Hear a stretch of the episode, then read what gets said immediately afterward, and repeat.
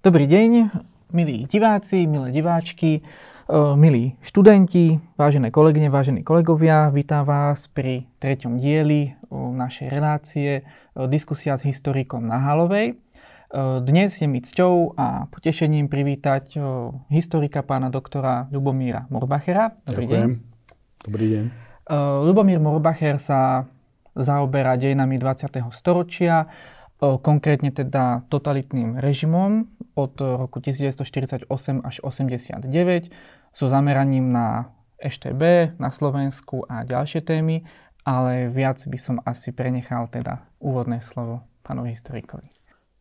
No, ak by som mal tak od Adama začať, tak e, priťahla ma tá myšlienka vzniku Ústavu pamäti národa, e, kde som sa zúčastnil vlastne s už nebohým Janom Langošom, zakladania tohto ústavu a tá hlavná pointa vlastne bola sprístupniť občanom informácie o tom, ako manipulovali s ich životmi štátne orgány počas toho totalitného režimu.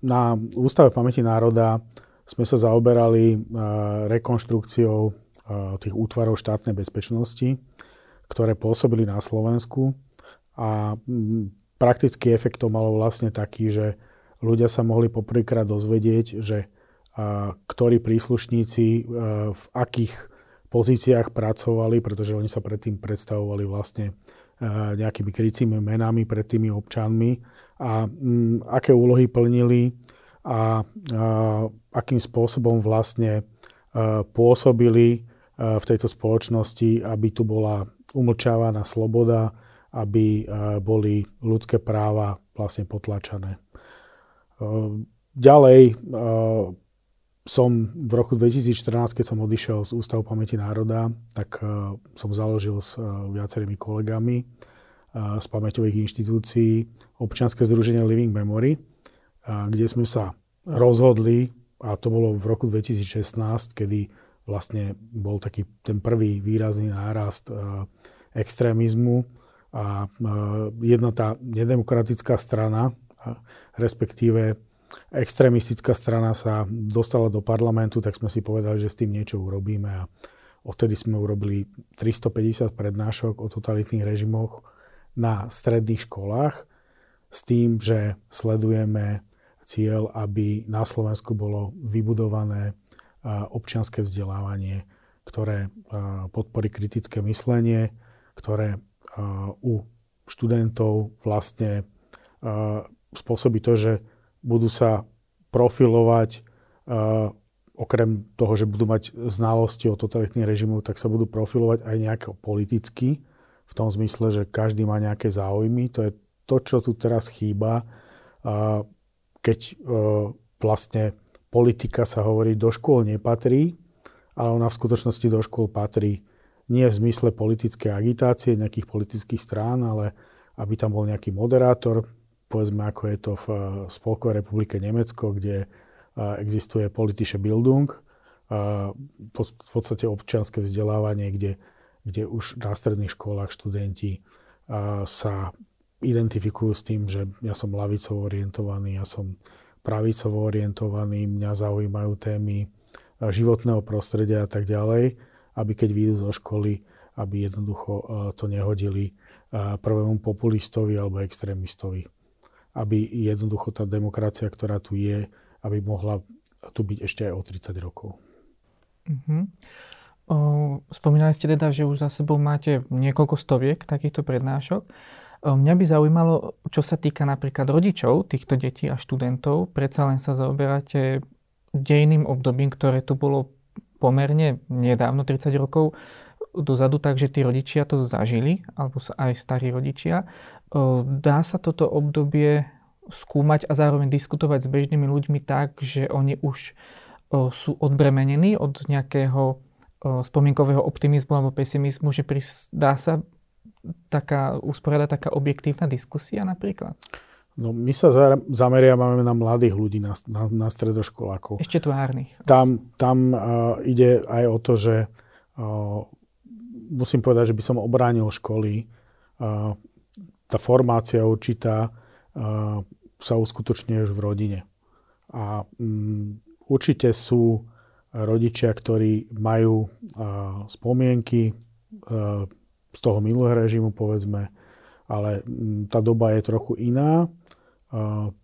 Tí rodičia mnohokrát podnikajú, nemajú čas na svoje deti, rozprávať sa s nimi, vysvetľovať im. Dokonca je možné veľmi rýchlo rozpoznať, keď nejaký študent vlastne je, je vedený doma takým spôsobom, že rodičia mu vysvetľujú, hovoria o tom, čo zažili, a, aké ponaučenia si z toho zobrali, čo si mysli, mysleli o tom milom režime, čo si myslia o terajšej slobodnej demokratickej spoločnosti, ale skôr prevláda to, že ten, nejaká tá formatívna báza ako v tej rodine to začína pokulhávať. A teraz práve naopak je ten tlak, že tá škola to má nejakým spôsobom, keď to mám trošku povedať tak, že, že vychovať, čiže suplovať tú, tú formu rodiny.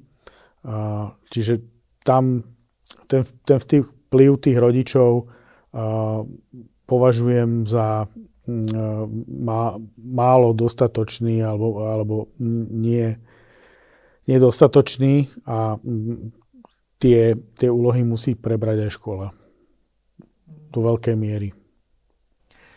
Vy ste profesionálne pôsobili aj v Českej republike. Je tam niečo takéto, takéto obdobné projekty? Sú tam? Dá sa to porovnať s našou realitou? Českej republike sú, sú projekty, je tam mnoho občanských združení, je tam napríklad platforma Európskej pamäti a svedomia, s ktorou spolupracujem a ktorá sa zaoberá minulosťou, zločinmi minulosti. Toto propaguje aj medzi mladými ľuďmi, dokonca aj na školách. Na Slovensku existuje niekoľko takýchto občianských združení alebo povedzme nejakých inštitúcií, ktoré toto robia, ale nie v dostatočnej miere a podľa môjho názoru je potrebná reforma vlastne kurikula, je potrebné, aby, aby takéto občianské vzdelávanie, ktoré sa týka totalitných režimov a vlastne kritického myslenia, bolo vlastne, aby sa dostalo do škôl asi by som išiel teda priamo na, na tú oblasť vášho výskumu, na represívne zložky totalitných režimov. Mm, hovorí sa, je to takmer v každej učebnici, že chrbticou každého totálne, totalitného režimu sú jeho represívne zložky, najmä tajná služba, ktorá teda sleduje občanov, podchytáva všetky tie živily v úvodzovkách a podobne. Keby ste trošku priblížili, ako teda pracovali u nás. V Československu možno, možno je špecifické aj slovenské územie, keby ste približili? No, štátna bezpečnosť vlastne začala pôsobiť už pred tým februárovým prevratom v roku 1948. Už na tej jesenej politickej kríze, ktorá sa týkala vlastne diskreditácie demokratickej strany, už tam možno pozorovať, že boli brutálnymi metódami vypočúvaní, bol na nich robený psychický nátlak ľudia, ktorí mali niečo spoločné s demokratickou stranou a úloha bola, aby, aby tá demokratická strana bola vlastne diskreditovaná. Čiže už tam mm, to možno hovoriť o štátnej bezpečnosti. Už, už vtedy boli a tie konkrétne štruktúry, možno pre stredoškolákov nie je také podstatné, aby som tu menoval, že 6. odbor povereníctva vnútra, 7. odbor povereníctva vnútra, ale to bola v podstate v úvodzovkách slovenská štátna bezpečnosť, ktorá už vtedy vlastne bola obsadená ľuďmi, ktorí boli oddaní komunistickej strane. A boli to ľudia z, povedzme, z tých vrstiev bývalých partizánov, z predvojnových členov komunistickej strany. A boli to spolahliví ľudia, ktorí vlastne už pracovali pre štátnu bezpečnosť a pre komunistickú stranu. A po tom novembri, e, potom e, februári 1948 vlastne už e, tam neboli žiadne zábrany v tom, že aby táto zložka represívna, štátna bezpečnosť sa stala vlastne hlavnou na potlačanie vlastne základných ľudských práv a na likvidáciu celých spoločenských vrstiev a na upevňovanie moci tej jedinej strany, ktorá tu začala vládnuť. Čiže už za druhej republiky, keď ešte bola demokracia, oni si vytvorili niečo ako štát v štáte. Dá sa to tak povedať? Áno, dá sa to tak povedať, že tie bezpečnostné zložky boli obsadené už ľuďmi oddanými komunistickej Ešte strane. pred komunistickým prevratom. Presne mhm. tak. A potom teda po komunistickom prevrate už mohli fungovať formálne teda naplno. A ako sa to prejavovalo? K tomu vlastne pristúpili legislatívne zmeny, ktoré sa týkali prijatia zákonov ako 231 z roku 1948 o ochrane ľudovo-demokratickej republiky. Tam boli už v podstate menované politické trestné činy. Ďalej vo všetkých trestných kódexoch vlastne boli tie tzv. prvohlavové trestné činy, to znamená tie, ktoré boli politické. A štátna bezpečnosť, najmä v tom období do smrti vlastne Stalina a Gottwalda dokonca nebola ani pod kontrolou komunistickej strany Československa, ale pôsobili, pôsobili tam sovietskí poradcovia a vtedy sa tam diali tie najväčšie zločiny a aby som to nejako tak možno aj číselne povedal, tak vlastne do roku 1989 bolo odsudených za politické trestné činy na území Československa 270 tisíc ľudí. A tam samozrejme má ten levý podiel a ten, ten začiatok vlastne to, to, to predprípravné trestné konanie a prípravné trestné konanie a tak ďalej, vyšetrovateľe štátnej bezpečnosti, ktorí používali metódy ktoré prevzali zo Sovietskeho zväzu.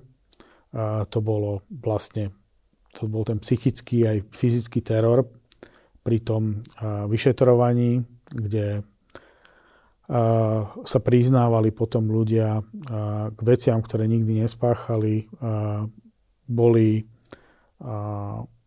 mučením, keď napríklad nemohli v cele spať, bol, a boli budení povedzme každú, každú pol hodinu, alebo boli vodení k nočným výsluchom, boli s nimi robené rôzne a veci, ktoré prišli zo Sovietskeho zväzu, to znamená, že fingované popravy, a inokedy zase a museli pochodovať celé noci po svojich celách, a potom z toho vznikne to, že vám opuchnú nohy a budete mať halucinácie.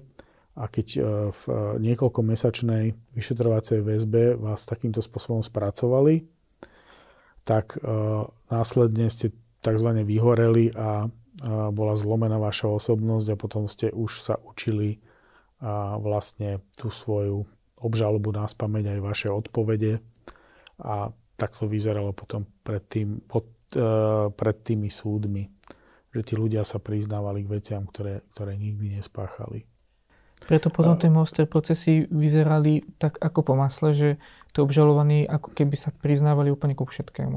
Áno, bola, bola tam povedzme výnimka, keď, keď tento systém ešte nebol úplne ako dotiahnutý tak uh, tie zábery historické, ktoré sa našli uh, relatívne nedávno, uh, v proces uh, s Miladou Horákovou, tak tam vidieť, že, že tam si ešte uh, dovolila oponovať. A je tam vidieť uh, napríklad polný telefón, kde ten prokurátor telefonuje, že, že ako má ďalej postupovať, keď, keď sa vychylila vlastne z toho, uh, z toho scenára, ktorý, ktorý tam bol. Ale potom už neskôr to nebolo možné a, a respektíve a sa ľudia priznávali skutočne, pretože tie, tie, tie metódy, ktoré na nich použili, tak a nebolo možné z ľudského hľadiska ako a, ich nejakým spôsobom prekonať. Toto boli vlastne 50. roky po smrti Gottwalda Stalina vlastne ešte prichádzalo ďalej k politickým procesom, ale oveľa, v oveľa menšom rozsahu. Ešte treba povedať, že tá štátna bezpečnosť uh, si vyčlenila vlastne uh, 17 kategórií ľudí, ktorí boli vlastne druhej kategórie. To boli vlastne, oni mali na to špeciálny pojem, tzv. bývalí lidé. A sledovala a, a administrovala, administrovala záznamy, a, kde boli títo ľudia vlastne evidovaní. A, išlo o a, bývalých, povedzme, a, riaditeľov, či už škôl, bank, podnikateľov, kňazov, široké spoločenské vrstvy intelektuálov, ktorí sa stali vlastne nepriateľmi režimu. A títo ľudia vlastne, a, a ich deti potom nemali vlastne žiadnu perspektívu. A bez, na... toho, že by niečo, pardon, bez toho, že by niečo reálne ešte len stihli urobiť. Áno. Že ako keby preventívne. Áno, to, to bola vlastne, to bol trest za, za, za ich uh, triedny pôvod a, a za ich angažovanosť v prvej Československej republike. S tým, že a, neskôr vlastne a, štátna bezpečnosť a, uplatnila ten systém, že a, menej a, politických procesov, a, viacej kontroly celej spoločnosti prostredníctvom masívnej agentúrnej siete, a, tí spolupracovníci štátnej bezpečnosti v rôznych kategóriách sa v podstate dostali do všetkých a, časti spoločnosti, že či už išlo o centrálne nejaké úrady, či išlo o dovolené športové kluby, alebo išlo o, až po klub záhradkárov. Čiže takto štátna bezpečnosť mala pod kontrolou celú spoločnosť. Vieme dnes nejak vyčísliť asi vieme podľa archívov, ale nie všetky predpokladám, že sa dochovali, koľko tých agentov bolo a koľko bolo agentov, koľko spolupracovníkov a vieme to nejak aj číselne, že približne? Je to, uh, sú, sú to rôzne kategórie od uh, agentov, uh, tajných spolupracovníkov, cez, cez dôverníkov,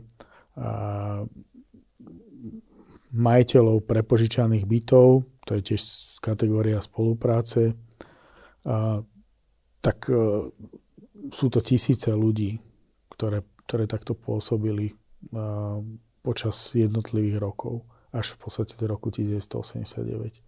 Takáto masívna agentúrna sieť, ktorá kontrolovala celú spoločnosť. Niekedy sa mi stáva na hodinách, teda už sa mi to stalo niekoľkokrát, že študenti sa opýtajú, no dobre, veď komunistické Československo malo svoju tajnú službu, veď aj v súčasnosti máme tajnú službu a aj vtedajšie štáty iné mali svoje tajné služby, že aký bol medzi tým rozdiel, veď aj tie vlastne skú, skúmali občanov, dávali pozor a pôsobili v takýchto sférach, dá sa povedať. Československá štátna bezpečnosť v podstate fungovala na tajných podzákonných normách. My sme tu mali nejaký zákon o zbore národnej bezpečnosti, kde bola štátna bezpečnosť len spomenutá, že takáto zložka pôsobí a všetky ostatné veci boli upravené podzákonnými normami, to je napríklad rozkazmi ministra vnútra alebo ministra národnej bezpečnosti, podľa toho, ktorého obdobia, kedy tam kedy e, štátna bezpečnosť pod pod ktorej rezort spadala. A, a v, tak, v tých tajných e, rozkazoch boli častokrát veci, ktoré vlastne boli v rozpore dokonca so zákonmi alebo s ústavou e, vtedy, vtedajšej Československej republiky alebo neskôr Československej socialistickej republiky. Ako príklad môžem uviesť e, rozkaz o agentoch a teroristoch usmrtených v boji s bezpečnostnými orgánmi. V podstate išlo o ľudí, ktorí sa pokúsili napríklad e, v 50. a 60. rokoch o nedovolený prechod hranice, keď sa chceli dostať na západ, keď chceli emigrovať a v prípade, že boli zastrelení e, na tej hranici, tak e, boli potom podľa tohto rozkazu zahrábali na neznámom mieste. A o tom mieste nesme byť informovaní ich rodinní príslušníci. Hrob musel byť e, zrovnaný, neoznačený a tak ďalej. Čiže toto bola vlastne tá skutočná tvár e, tej kvázi v úvodzovkách zákonnosti e, tej štátnej bezpečnosti. Ako, ako napríklad forma trestu pre tú rodinu? Alebo prečo to malo až také, také drastické? Um, tá, tá socialistická nejaká zákonnosť alebo, alebo to ponímanie práva zo strany vlastne komunistickej strany, a to bola vlastne taká potemkinovská vesnice.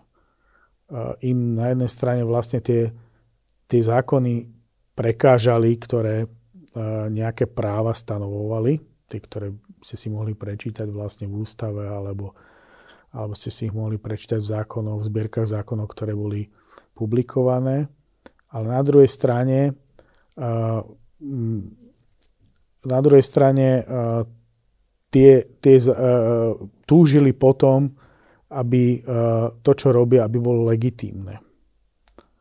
A preto si ne, nemohli dovoliť, aby tieto podzákonné normy, ktoré práve riešili takéto veci, aby boli proste verejné pre, pre obyvateľov, pre občanov.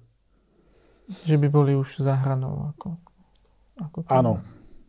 Čiže, čiže bola to falošná hra, to bola vlastne taká potemkinovská vesnice, tí, tie, tie, tá socialistická zákonnosť alebo, alebo, alebo ten, ten právny, právny poriadok, ktorý tu bol. Jeho, jeho najvyšším vlastne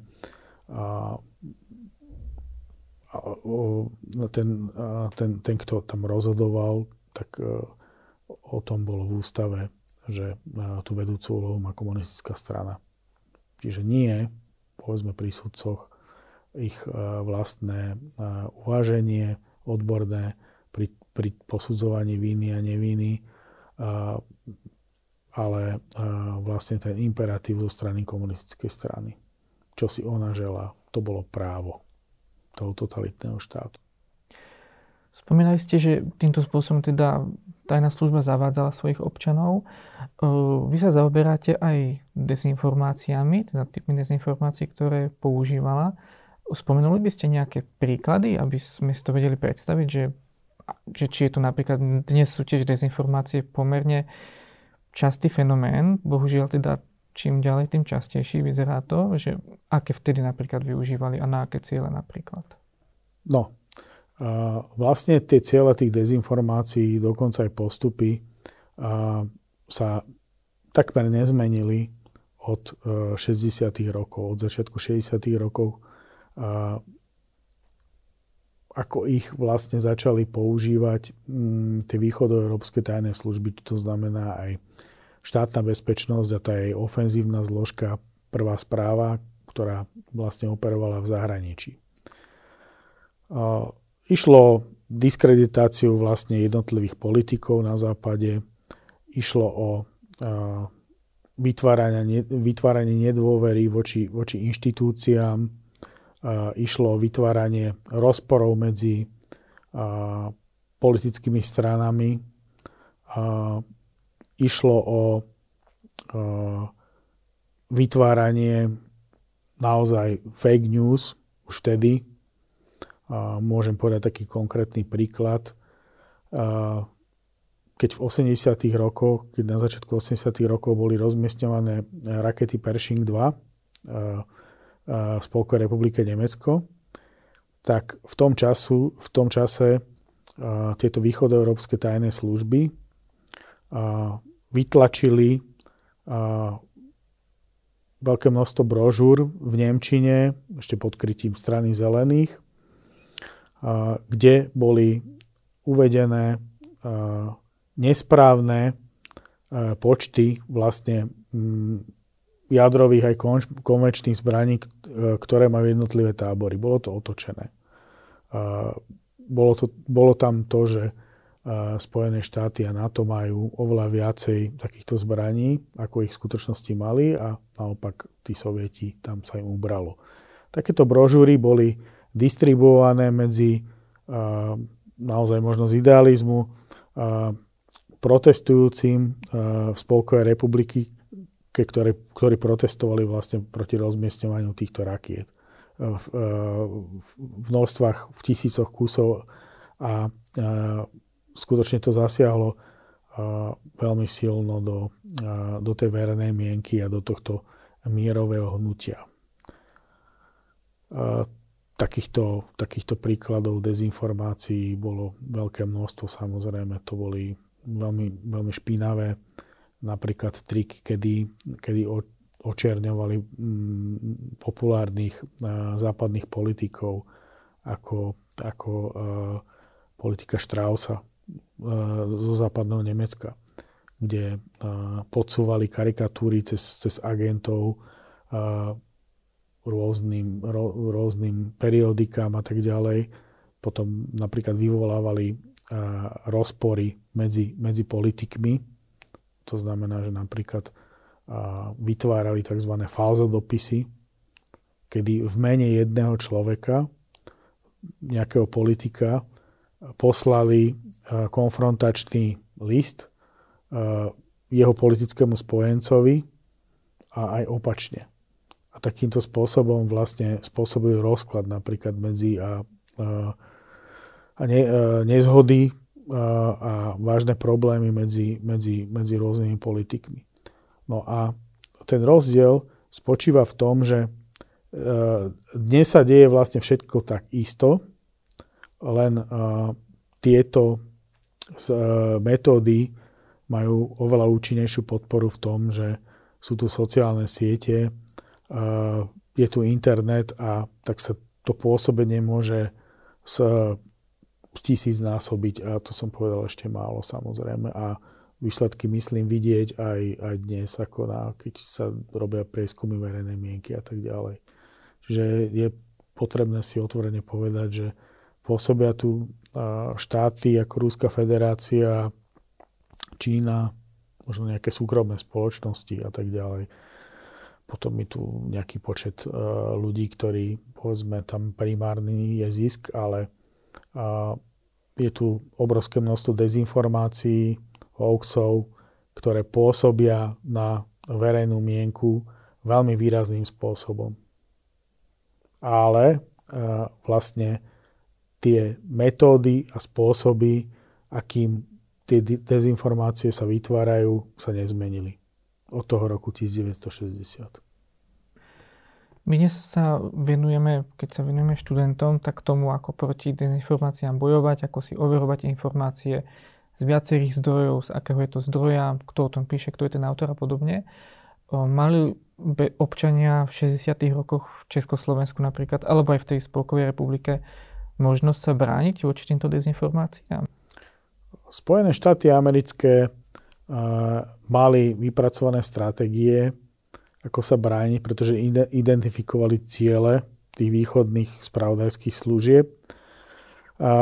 Mali, k tomu, mali k tomu usmernenia, ale ten, ten základný prostriedok bol v tom, že vlastne podporovali také vysielačky ako Slobodná Európa, Hlas Ameriky, čiže proti týmto dezinformáciám vlastne, týmto dezinformáciám čelili vlastne nejakým objektívnym spravodajstvom alebo poskytovaním pravdivých informácií, ktoré sa nedostávali vtedy z tých masovo komunikačných prostriedkov v Československu, ktoré boli pod kontrolou. Čiže, čiže takýmto spôsobom tomu čelili Spojené štáty a ich spojenci v NATO v tom čase vlastne nepoužívali takýto spôsob dezinformácií, to znamená, že, sa pokúšali že by sa pokúšali rozkladať vlastne napríklad sovietský zväz vnútorne.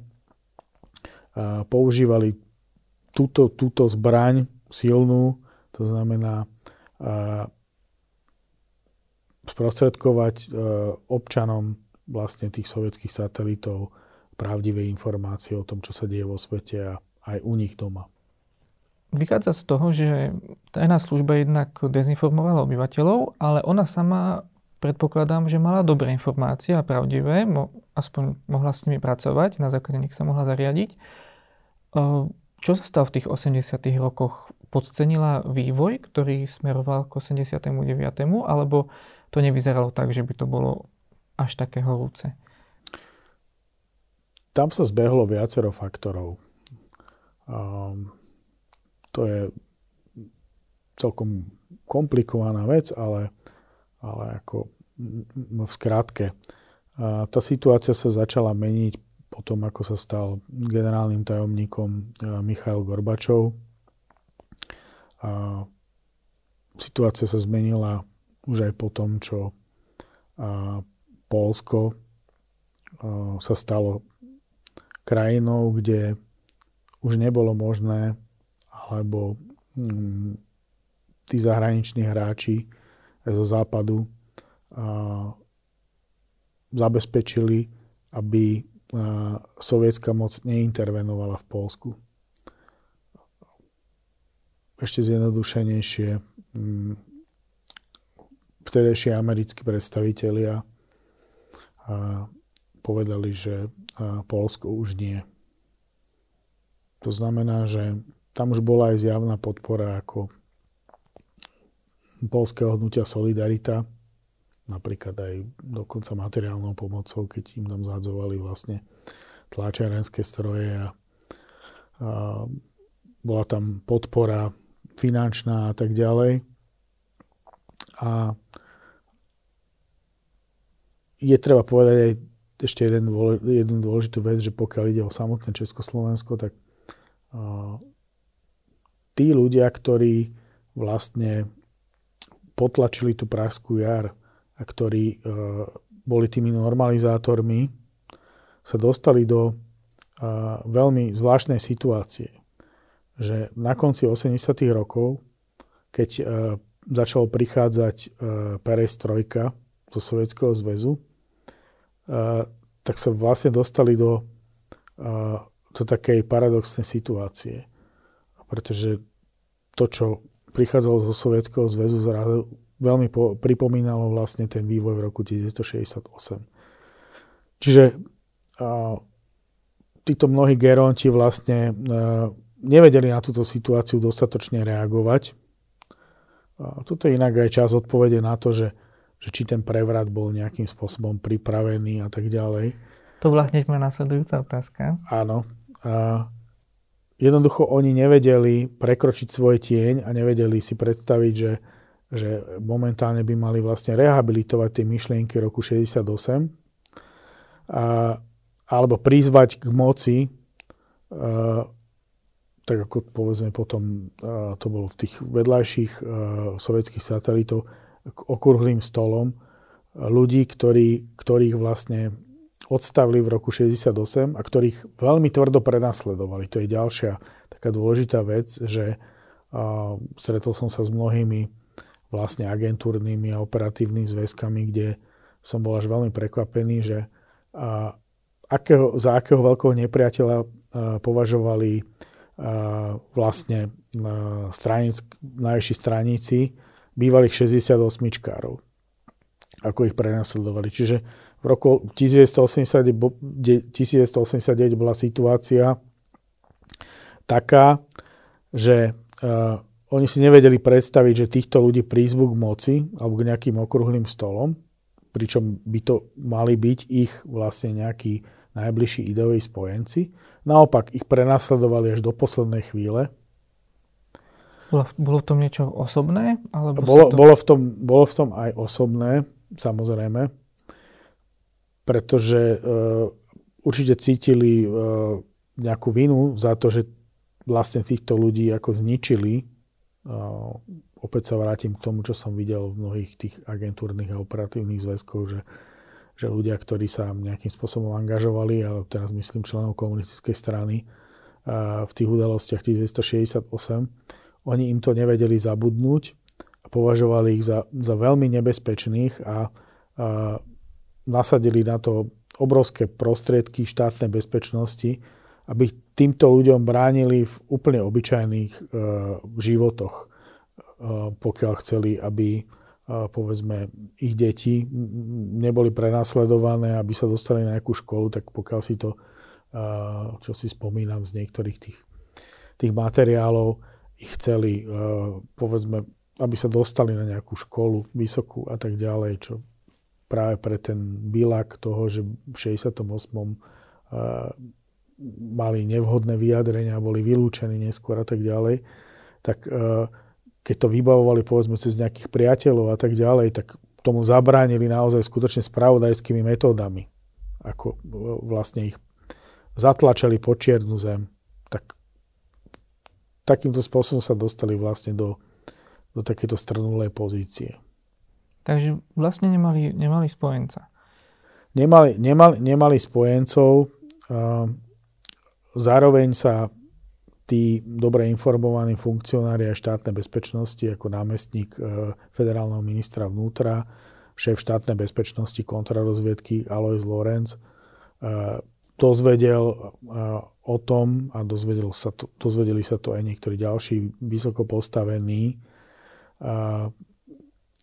predstaviteľia tej komunistickej strany, že Sovieti už nezasiahnu v tomto prípade, ak v Československu príde k nejakému demokratizačnému procesu. Nezasiahnu vojensky. Čiže dostali sa fakticky do bezvýchodiskovej situácie. A keď už boli v tejto bezvýchodiskovej situácii, oni sami sa snažili ten demokratizačný proces už ešte nejak do neho zasiahnuť, že naozaj zasiahli napríklad do novembrových udalostí v 89. Máme tam napríklad údajne zabitého študenta Šmída a ďalšie také nejasnosti. Oni a, napriek tomu, čo som povedal, si nevedeli predstaviť, že aj napriek tomu, čo sa dialo už v okolitých krajinách socialistických, nevedeli si predstaviť, že vlastne e, o tú moc prídu. Mali ju, mali už veľmi dlho, práve od toho roku 68, od, od, následne od tej normalizácie. A existujú hodnoverné dokumenty, ako napríklad e, poznámkové zošity príslušníkov štátnej bezpečnosti z porad vrcholných, ktoré boli vlastne prísne tajné, to dávali do trezoru a tak ďalej. A, a pri tej porade si ich mohli vyťahnuť a tam si zaznamenávať. A, a z toho vyplýva skutočne, že tú, tú situáciu nevedeli reálne hodnotiť. To, to zadanie vlastne tej, tej komunistickej strany bolo také, že vlastne to musí ísť nejakým spôsobom ďalej. To vidieť napríklad z toho, že plánovali represívne zásahy, tie mali naplánované napríklad na 10. decembra 1989, potom na, na január, opäť e, spomienka na Palacha, 1990, čiže oni ďalej takto plánovali. Že tam, tam ide dosť značnú mieru ako odchýlenie sa od reality. A čo sa týka teda toho, študenti sa na to často pýtajú, a je to témou teraz, že ako to bolo teda s tým zabitím toho Šmida, že či to bol naozaj agent EŠTB, alebo išlo iba o nejakú dezinterpretáciu, že to bola nejaká iba nejaká no, fáma. Ten, ten študent Schmidt, uh, to bol vlastne uh, príslušník štátnej bezpečnosti, ktorý ho hral. Uh, štátna bezpečnosť na infiltrovanie nejakých disidentských skupín alebo protištátnych uh, používala príslušníkov, priamo príslušníkov, čiže zamestnancov tej štátnej bezpečnosti, len v 50. rokoch a potom e, práve pred koncom toho režimu. Inak na to používala agentov, čiže nie zamestnancov štátnej bezpečnosti, ale viazaných spolupracovníkov. Ale v tomto prípade použila príslušníka štátnej bezpečnosti Ludvíka Zivčáka, ktorý sa pokúsil infiltrovať medzi, medzi disidentov a už niekoľko mesiacov vlastne pred tým, než prišlo k tomu 17. novembru. A on tam mal vlastne zohrať úlohu mŕtvého študenta, čo aj urobil. A podľa práve týchto záznamov z tých autentizovaných zošitov, tých príslušníkov vysokých príslušníkov štátnej bezpečnosti na tých poradách, tak sú tam záznamy, ktoré hovoria o tom, že táto akcia, tam to bolo uvedené, že mŕtvola v zátvorke, mala, sled, mala sledovať potrestanie Petra Úla a niektorých ďalších disidentov za šírenie poplašnej správy. Čiže toto bola asi tá hlavná úloha, ktorú vlastne tento príslušník štátnej bezpečnosti Ludvík Zivčák tam zohral, že za šírenie poplašnej správy malo byť zatvorených niekoľko disidentov Následne mal samozrejme vystúpiť, čo sa aj stalo. Ten príslušník štátnej bezpečnosti alias Martin Schmidt a povedať, že veď pozrite sa, čo sú schopné tie opozičné živly, že ja som živý a, a tak ďalej. Ale samozrejme, taká spravodajská hra sa môže obrátiť aj proti tomu, kto ju vytvoril. A v tomto prípade sa obrátila, pretože to bol impuls. Vlastne ten čas krátky, kedy tomu vlastne ľudia verili, že zabili tie bezpečnostné zložky študenta, tak vtedy si aj verejnosť povedala, že nebudete nám byť naše deti. A to sa vlastne premiešalo s tým všetkým, čo vytvoril ten koktail, ktorý vlastne viedol k, tej, k tomu vystúpeniu verejnosti masívnemu po 17. novembri 1989. Čiže tá frustrácia z toho života v lži, zaostávanie za západom, nemoci povedať, čo si myslím, nemať žiadnu životnú perspektívu, byť stále limitovaný tým, že každý mal vlastne nejaký kádrový posudok a mm, nemohol sa pohnúť, pokiaľ ten kádrový posudok nebol dobrý, čo sa týkalo zamestnania, naplnenia zamestnania a tak ďalej. Čiže toto všetko sa, sa tam vlastne stretlo aj s tým, a toto bol taký katalizátor. Ak by niekto chcel veriť tomu, že toto bol plánovaný, plánovaná spravodajská hra, ktorá mala vlastne zvrhnúť režim, tak by si mal pozrieť v archíve bezpečnostných zložek v Prahe a myslím, že sa to dá dokonca aj cez, cez internet, personálny spis tohto príslušníka štátnej bezpečnosti Zivčaka a keď si pozrie tam jeho vysvedčenia a tak ďalej a jeho hodnotenia predtým, tak zistí, že to nebol ten James Bond v úvodzovkách, ktorý ako mal urobiť ten, ten prevrat. Samozrejme, že to, čo on dnes tvrdí, ten Ludvík Zivčák, tak tomu pomáha v jeho podnikaní a vytváraní takéto legendy. Ale je to len skutočne legenda. Takže dnes to je dá sa povedať, stihodný občan a žije si... Je to, je to podnikateľ, ktorý vlastne uh, si prispôsobil, ako interpretoval si to tak, čo mnohým vlastne aj vyhovuje, uh, že on vlastne pre tú komunistickú verchušku zabezpečil prechod do nového režimu s tým, že oni už mali naozaj dávno pripravené prostriedky, kapitál na to, aby v tej novej spoločnosti mohli byť podnikatelia a tak ďalej. On im to pripravil. A nie je to, jednoducho nie je to pravda. Na toto je obrovská objednávka, aby, to, aby táto konšpirácia bola živá stále, pretože samozrejme, že existuje množstvo ľudí, ktorí boli tým novembrom 1989 sklamaných neskôr v tej slobodnej spoločnosti. Ne, nepodarilo sa im naplniť svoje ciele, možno v podnikaní, v živote a tak ďalej, tak uh, o to potom viacej niektorí z nich príjmajú práve takéto vysvetlenie, že to bol jeden veľký podvod a konšpirácia. To sa asi ľahšie príjma, že boli podvedení. Že, že takto. Uh-huh. No to ma napadlo pri napríklad tomto podnikateľu, ale ďalších, že či je náhoda, že pri známych menách, nebudem tu menovať, ale určite si každý vybaví niekoľko, vystupuje, či už vystupuje informácia, že boli napríklad príslušníkmi EŠTB alebo inými spolupracovníkmi a, a podobne. A títo podnikatelia alebo ľudia sú dnes úspešnými ľuďmi. Či to súvisí s ich predchádzajúcou kariérou? Lebo ono logicky by to skôr malo byť opačne. Že, že áno, títo... áno súvisí, súvisí to s ich predchádzajúcou kariérou a treba povedať, že na ten ďalší vývoj sa pozrieť. Tá revolúcia bola príliš nežná.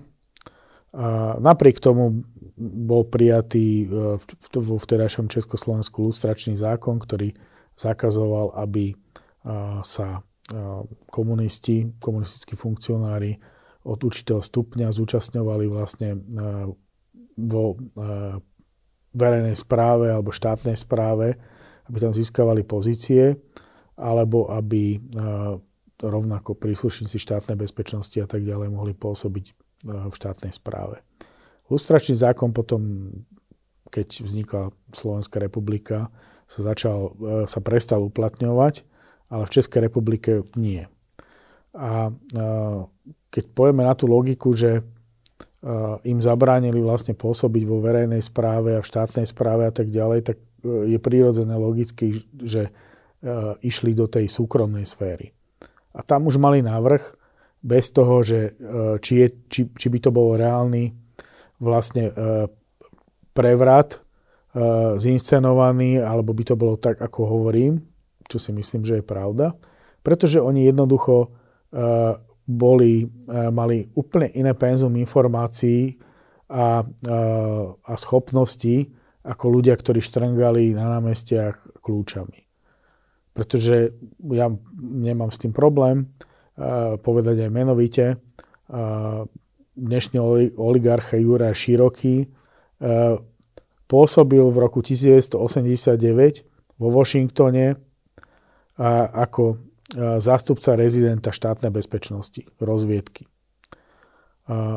A to bol v podstate v rámci tej rozviedky to bol, to bol také základné hlavné, hlavné miesto alebo, alebo dôležit, dôležit, dôležitá destinácia, najdôležitejšia hlavného nepriateľa.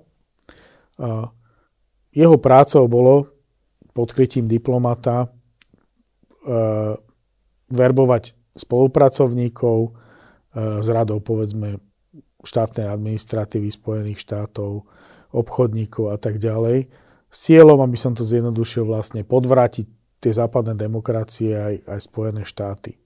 Je to síce smiešné, ale predsa len Uh, spol... zaujímavé, zaujímavé je, že museli ich určite podplatiť nejakými veľkými sumami. V, v spolupráci vlastne so sovietmi získavali novinárov, obchodníkov a tak ďalej. Všetky tieto kontakty hneď potom, ako padol režim, oni mohli vlastne využiť na súkromné podnikanie. Čo sa aj stalo, pretože vlastne Juraj Široký s ďalším príslušníkom štátnej bezpečnosti Borisom Vostrím a neskôr emigrantom, pozrite sa, zrazu už emigrant nebol problém, Viktorom Koženým vlastne založili harvardské fondy.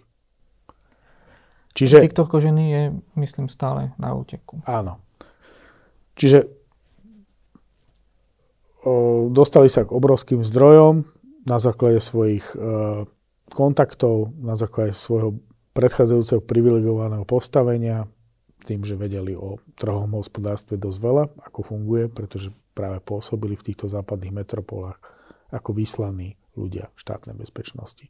Čiže mali určite oveľa väčšiu šancu ako tí ľudia, ktorí štrengali na námestiach. A toto je jednoducho realita. A týchto skupín je dosť veľa, týchto vlastne prominentov toho režimu. Nemuseli to byť len príslušníci štátnej bezpečnosti. Ďalej to boli povedzme ľudia, ktorí študovali na MGIME v Moskve.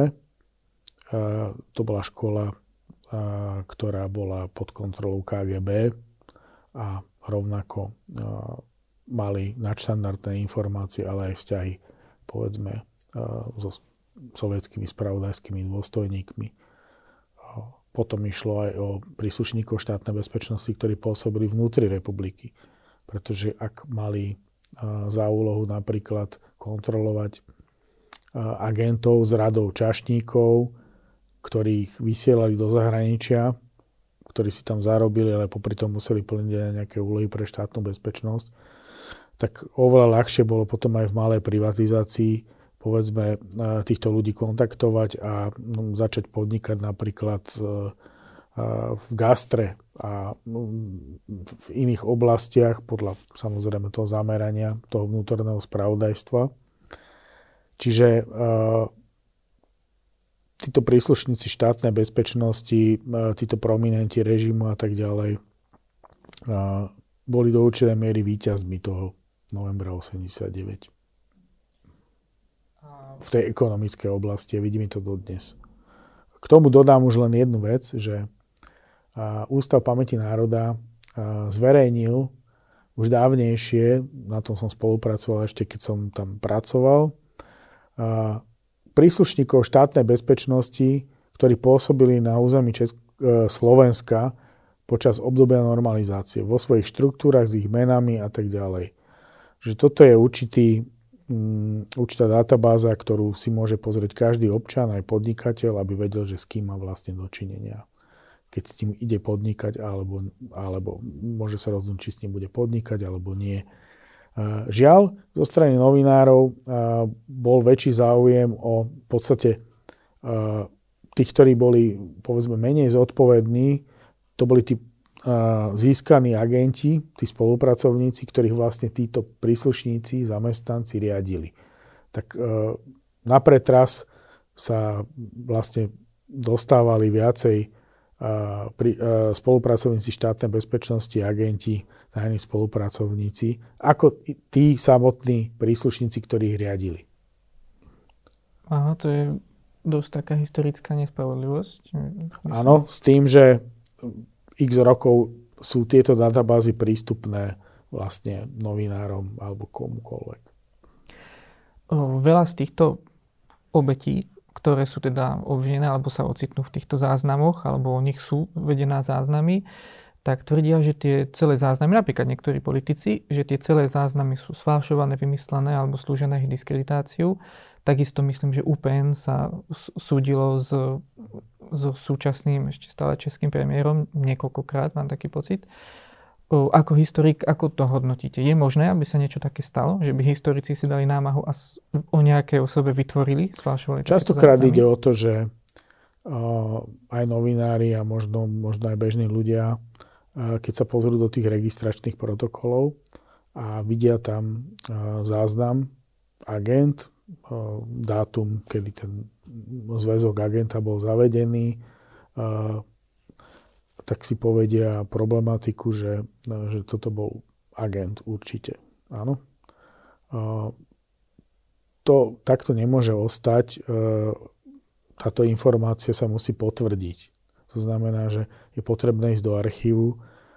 Ak sa dochoval zväzok toho spolupracovníka, tak e, treba ísť do hĺbky a zoznámiť sa s tým, že čo ten, ktorý konkrétny agent ako pôsobil mohlo sa stať, že ten spolupracovník napríklad sa dostavil na dve schôdzky a nakoniec povedal, že spolupracovať nebude.